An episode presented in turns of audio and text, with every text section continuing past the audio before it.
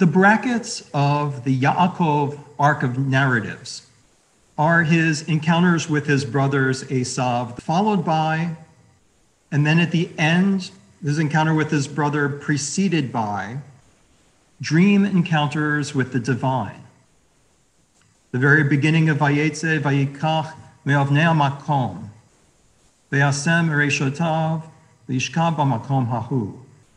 He came upon a certain place and stopped there for the night, for the sun had set. Taking one of the stones of that place, he put it under his head and lay down in that place. He had a dream. A stairway was set on the ground, and its top reached to the sky, and messengers of God were going up and down on it. And Adonai was standing beside him. And Adonai said, I am Yudhe the God of your father Abraham and the God of Isaac. The ground on which you are lying I will assign to you and to your offspring. Remember, I am with you. I will protect you wherever you go, and I will bring you back to this land. I will not leave you until I have done what I have promised you. Yaakov awoke from his sleep and said, Surely Yud-He Vav-He is present in this place, and I didn't know it. Shaken, he said, How awesome is this place! This is none other than the abode of God, and that is the gateway of heaven. And so early in the morning, he took a stone that he put under his head and he set it up as a pillar and poured oil on top of it. To one of the greatest lines of spiritual experience in the Torah, I did not know God was in this place. The conventional Rashi writes that Yaakov means if he had known God was in his place, he wouldn't have gone to sleep there. Yaakov then made a vow, saying, If God remains with me, if God protects me on this journey that I am making and gives me bread to eat and clothing to wear, and if I return safe to my father's house, then Adonai shall be my God. What particularly characterizes Yaakov's personal relationship with the universe is anxiety. He feels totally alone in the world, running for his life from home to a land of distant relatives. He is unprotected from his master Lavan. He has no recourse for protection. He has no money. He has no retainers. There are no authorities to hold Lavan to his broken promises. He has a blessing now, one he may not have chosen for himself to be guarantor of the covenant for a prosperous tribal future, children, wealth, taking possession of the land, it would be understandable if the sleep of such a person would be deeply troubled. As someone myself who used to suffer terribly as an adult from persistent and repetitive nightmares, I understand what it means to go unprotected into the dream state, into the well of one's psyche, one does not expect to encounter God there. One expects to encounter one's demons. One does not expect, expect blessing or reassurance. One expects curse. But Yaakov's journey into his psyche is revelatory and healing. His first dream is a vision that rivals, if not surpasses, Yechezkel's Merkava, the chariot in the sky. Yaakov sees the stairway leading up and down, with God's messengers going up, receiving their missions, and coming down to fulfill them. Whether the divine messengers are invisible but all around us, or whether the divine messengers are ourselves, receiving our divine missions in our dream states, in our subconscious, in the transcendent realm, and then returning to the earthly world with God's hope that we remember subconsciously our personal missions and we go fulfill them in the human day world. There is likely no powerful vision in the Torah of the encounter with the human mind with the transcendent. Yaakov realizes not only some things about himself, but about the nature of the world he thought he knew. I did not know God was in this place. And now in Vayishlach, we begin immediately with Yaakov sending melachim, messengers. Vayishlach Yaakov melachim. He sends messengers, angels, whatever, ahead of him to Esav. He does not wish to be one himself. There is no distinction, of course, in the Hebrew between human and divine messenger. The language is ambiguous, perhaps reflecting a deep metaphysical truth revealed in the dream world. it says, Yaakov was greatly frightened. In his anxiety, he divided the people with him and the flocks and herds and camels into two camps. And so his anxiety returns. And in the famous God wrestling match, he directly encounters and wrestles the divine himself, seemingly the divine being of himself or of his brother, and is given another healing experience in what seems like the goal of the psychotherapeutic process. Quickly, in one revelatory experience, Yaakov achieves healing, freedom, reunification, and though not without side effects, a vision that lets him move forward without paranoia, neurosis, and self doubt. He achieves the name Yisrael, God wins. And though his anxiety is not cured forever, he now can move back and forth in life from the anxious, often depressed Yaakov to Yisrael, one who moves forward because God is winning from a place of letting the vision of the transcendent overcome the human fears and anxieties. I want to share the story of Kathleen Keneally. I want to talk about a vision that she had with the transcendent that helped her overcome her addiction to smoking. This is from uh, an article in The Atlantic. Kathleen Keneally successfully quit smoking after a decades long habit with the help of psilocybin, the active ingredient of magic mushrooms. Keneally was a participant in a study at Johns Hopkins University looking at whether nicotine addiction could be treated by psilocybin. She said the following I was a vine with a big purple flower and I rose higher and higher until I was above, looking down at my small self huddled over and smoking and feeling horrible. And I saw my father, who was abusive to me, but he was small too, just a sad, pathetic old man.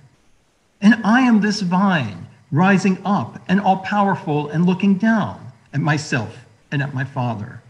And all my problems are laid out and I see them all as small, stupid. And I was just like, why would you ever choose to smoke? Yes, I can smoke if I want, but why?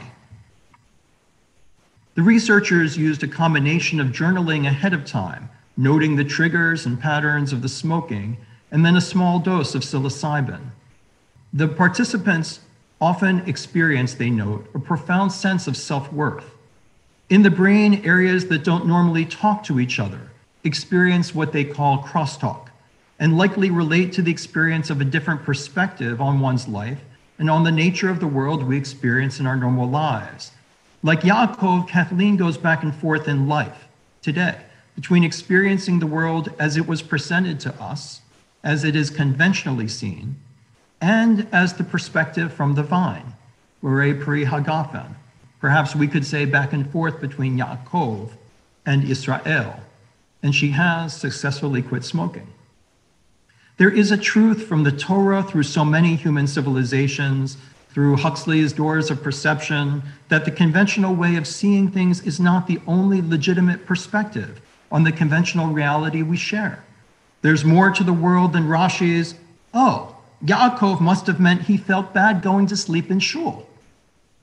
Whether psychedelics is a pathway to different perspectives, healing perspectives that have something to do with Torah, with religion, with our souls, is in many ways has been a reactive battle we don't seem mature enough to have a conversation about.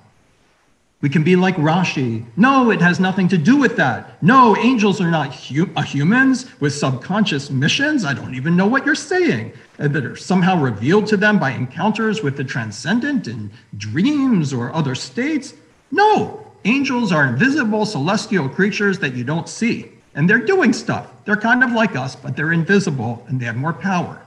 Perhaps such an approach leads to those like Richard Alpert Zichrono Livracha, who said, experienced his Jewish upbringing as not having an encounter with God, but rather the taking on the mantle of conventional expectations. He was born to a Jewish family in Newton, Massachusetts, the son of Gertrude Levin and George Alpert, a lawyer in Boston. Alpert reported that he had a bar mitzvah but, quote, was disappointed by its essential hollowness. He considered, therefore, himself an atheist during his early life and described himself as inured to religion. I didn't have one whiff of God until I took psychedelics. Richard Alpert eventually changed his name to Ram Dass, and over his life and before his death became someone who wrote a great deal about psychological healing and peace and world healing and environmental healing. Or we could be reactive away from the conventional Rashi and be reactive the other way. We can say, sure, I'm so glad the rabbi's giving this sermon. I love the 60s. I love putting on some Jefferson Airplane and Timothy Leary, and you put on some awful psychedelic lighting, and you turn on and you tune out. It was awesome. That God is bringing it up. When we're reactive this other way, in many ways we are being just as conventional. Psychedelics are a mental show or just another lifestyle choice. If you had psychological liberation and encounter with the transcendent, that that sounds cool, man. Okay, let's move on.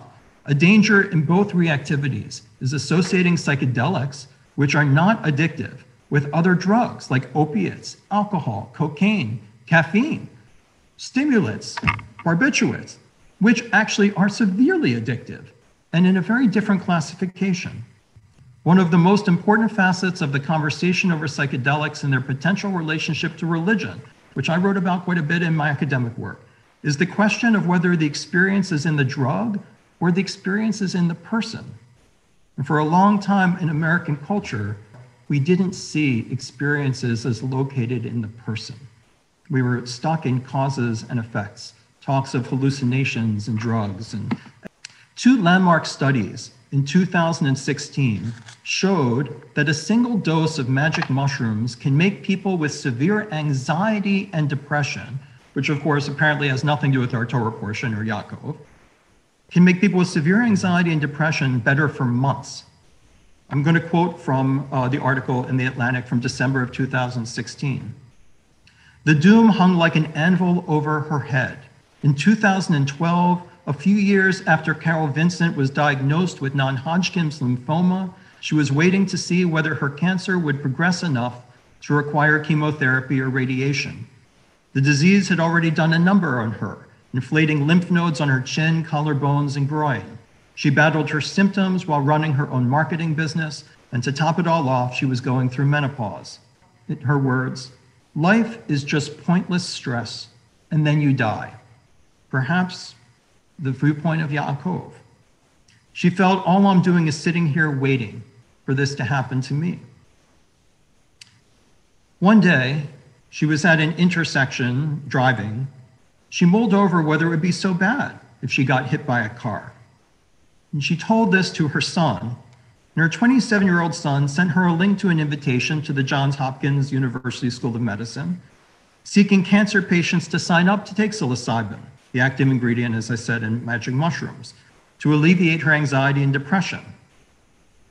Her son wrote to her, Before you do that, though, start thinking about all the existential questions you want to ponder while your window is open to the universe.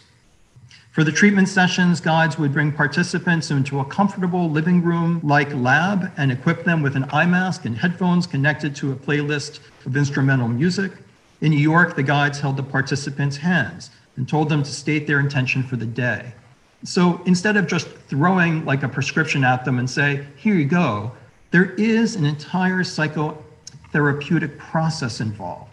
It's approached spiritually. It's approached from the point of view of what the person is going through. They prepare for the experience. They are told what to expect in some ways from the experience. They are told not to be scared, that parts of the experience are scary.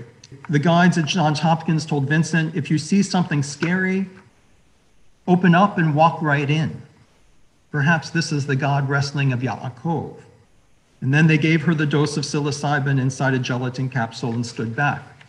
She described her six hour trip as spectacularly gorgeous and beyond words. She saw a sea of green and purple shapes, then a deep space emptiness with a monolithic presence similar to the Borg collective from Star Trek.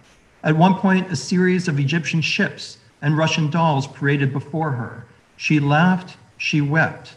And at some point, something popped out at her from the mental kaleidoscope a small, creamy white, animated crab. It's Cancer the crab, she thought later, referring to the zodiac sign. It could have been a big, horrifying monster crab that was about to tear me up and eat me, but it wasn't.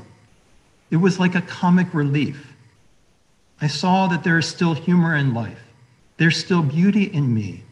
There's still a larger perspective.